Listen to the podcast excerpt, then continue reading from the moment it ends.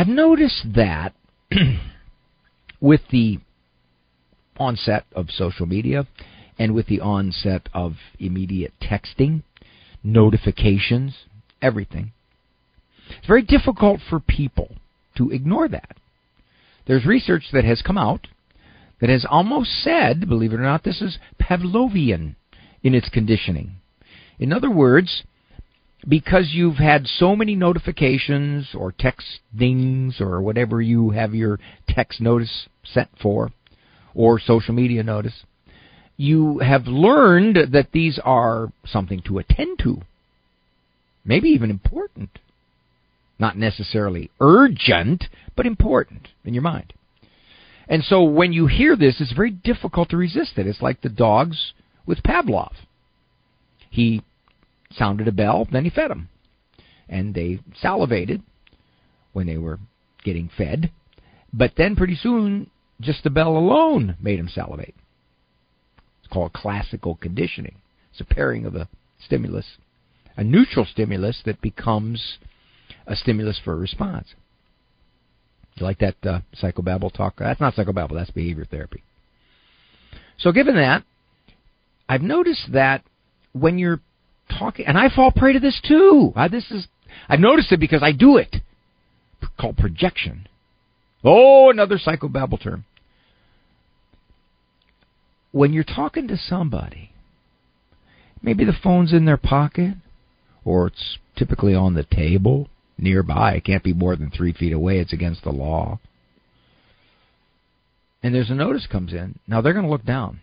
If you're in the middle of telling them something, no matter what you're telling them, no matter how serious it is, your dog died, your house burned down, you were in an accident that totaled your car, you're okay, but the car's gone. You're telling them this.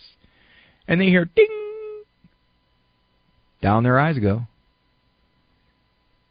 Or the conversation is just a pleasant one. A text message comes in. Well, they got to check that text message. And it's occurred to me that that's kind of our way, and we don't intentionally mean to say that. And I'm guilty of this too. My wife has corrected me a number of times. Well, what's a number of times? anywhere between two and six hundred and seventy thousand.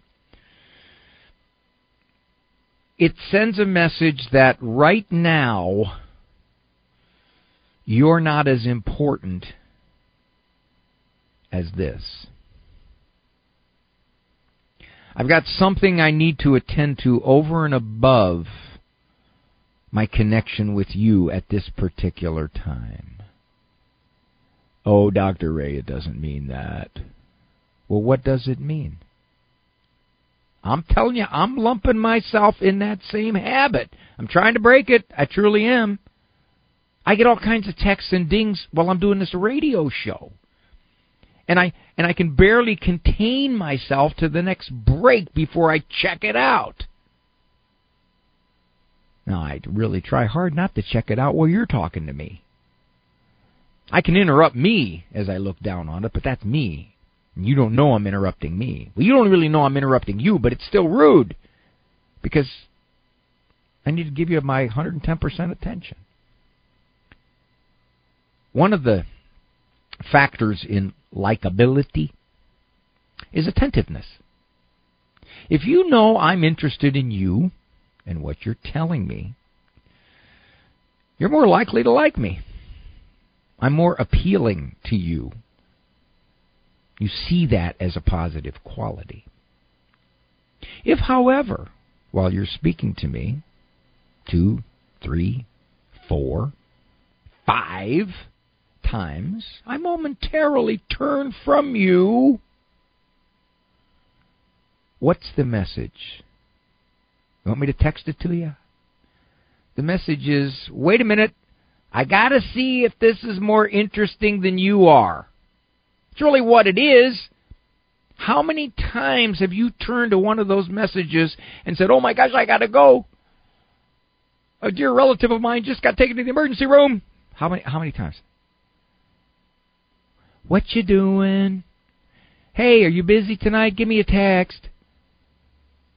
Ah, I just let my dog out and he went to the bathroom. I let him back in. He had muddy feet, got him all over the kitchen floor. Much of the time, that's what they are. There's just the stuff of life, not urgency. So I got to break that habit. If I'm if I'm talking to you, if I'm listening to you, I got to make you the focus of my attention and not my phone. It's an ugly habit.